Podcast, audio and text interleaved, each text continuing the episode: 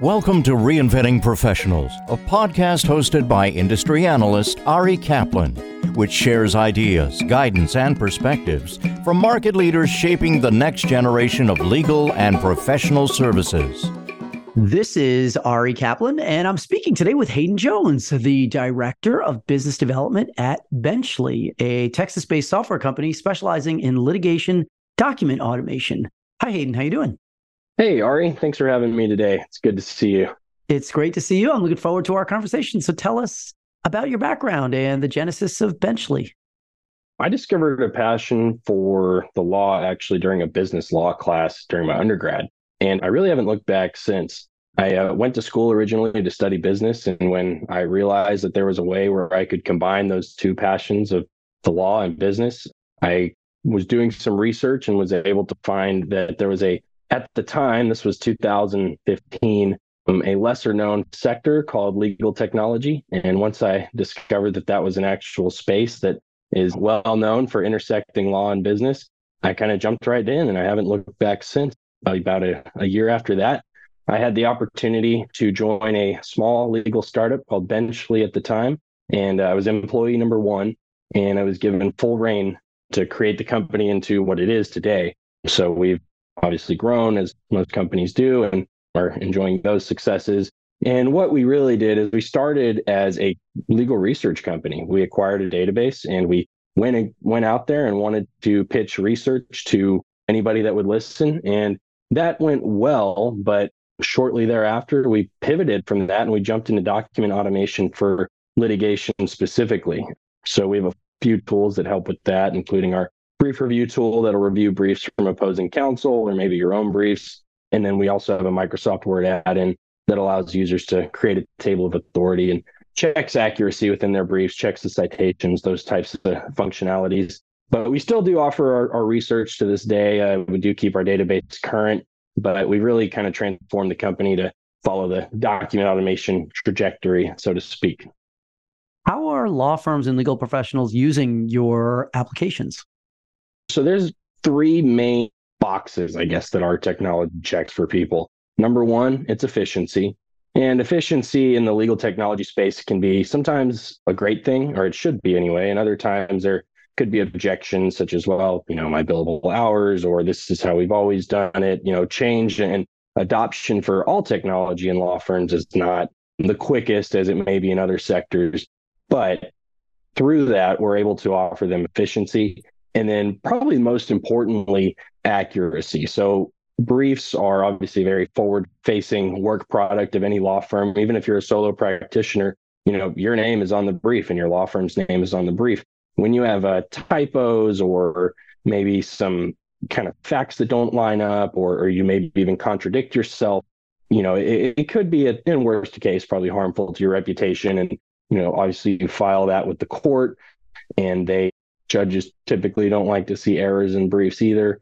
So we work with accuracy. And then we also, this kind of falls under efficiency as well, but we free up time to really allow attorneys and their staff, whomever may be building a table of authorities or reviewing these documents, trying to pull case law from opposing counsel's brief, for example, we give them time back to do more high value work for their clients. So they're able to do more work focused on crafting a strategy or a winning position. And uh, that's really the key ways that we serve law firms and help them in their own business.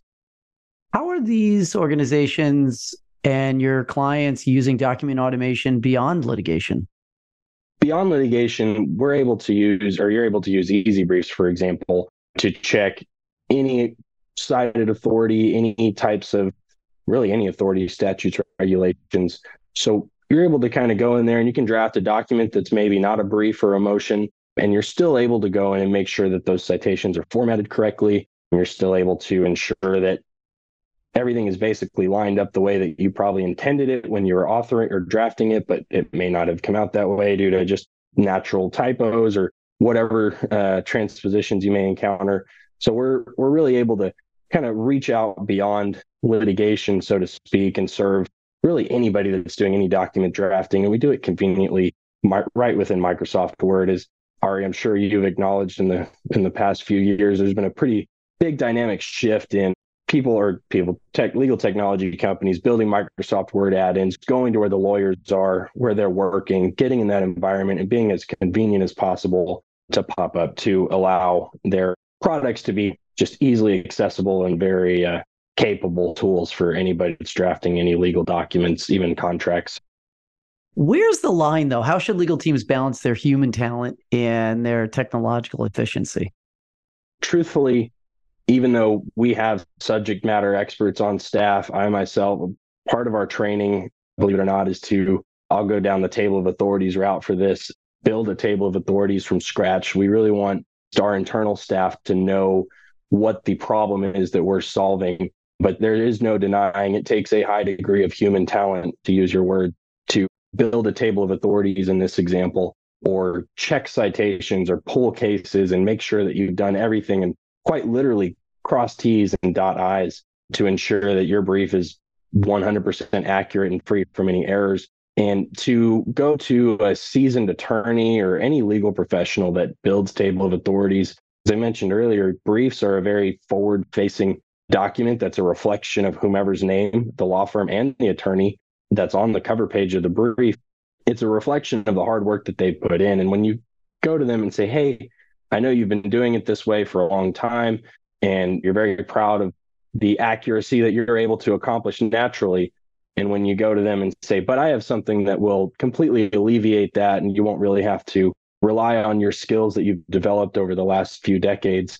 When you go to an attorney or any legal professional that has those skills and really is seasoned, I don't want to use the word insulting, but there is a barrier there where they say, well, this not only this is the way that I've always done it, I've I've even heard people say I find this therapeutic or it, it's just natural to me at this point. And when you try and introduce technology in that scenario I just gave, yes, of course, it can be challenging. I mentioned the adoption of legal technology earlier is also slower than some sectors and industries. But I think if you really show anybody that's willing to listen the value that any document automation product can bring to a practice and why it's going to solve their problems, how it's going to, in our case, increase efficiency, increase accuracy, preserve a firm's reputation. When you get down to the root cause of a problem and what that problem is, I think at that point, then you can kind of get over the hurdle where human talent and technology are supposed to meet. With that in mind, do you expect to see changes in legal education and training based on the tasks that humans no longer need to perform? I do. We're already seeing uh, some bar associations that are requiring CLEs have at least a one hour on technology or have some kind of technological component. The uh, law schools are even adopting technology into their curriculums. And we even have law professors and law students come to us and say, I, I would like to help my students learn how to do this for their own practices or law students on the other hand are coming and saying i would really like to you know adopt this and, and stay current with the times not even ahead of the times but current with the times and really try and automate my uh, documents which are whatever they may be. So i believe that with all legal technology it, it is a matter of education and going down to the just the very start of a person's legal career in the law schools and continuing that education through CLEs, as I mentioned. You know, many companies host webinars, workshops, clinics. There are tons of resources out there on how to, again, increase efficiency and boost accuracy on on your work product. So I, I think the shift toward education is an important one, and it's one that we're already seeing. But like anything else, can be improved upon, and I'm sure we'll see more of it in the coming few years. So, how do you see the document drafting and review space evolving?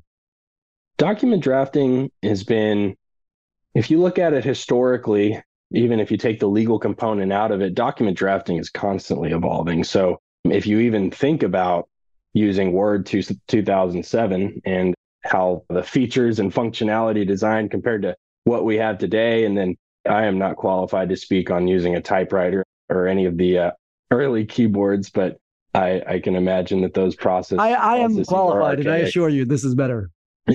well, yes, you're from what I've heard, not my experience. It is, but when you look at just those pieces of technology, how they have evolved and you kind of throw in the ingredient or the perspective of legal technology, document automation, documents themselves are a major component of legal work in the legal profession. And for them not to evolve, for the way documents are drafted, the way table of authorities, for example, are created and produced, for those not to evolve, just it would not make sense, I guess you could say. It wouldn't really keep up with where our industry is going. You see uh, e-discovery and contracts are huge right now and the way that they're evolving. And Uh, of course, ChatGPT is very heavily discussed right now, especially coming into the legal tech conference circuit. And I'm sure will continue to be discussed throughout this year and into next. You see those types of major evolutions in technology, and you can only speculate what'll come next, how will improve what the technology we have and where it'll go from here and how we can really boost productivity while maybe not increasing the amount of time it takes to achieve our desired result for a work product. This is Ari Kaplan speaking with Haydn Jones, the Director of Business Development at Benchly, a Texas based software company specializing in litigation document automation. Haydn, thanks so very much. Thank you, Ari. Thank you for listening to the Reinventing Professionals podcast. Visit reinventingprofessionals.com or arikaplanadvisors.com to learn more.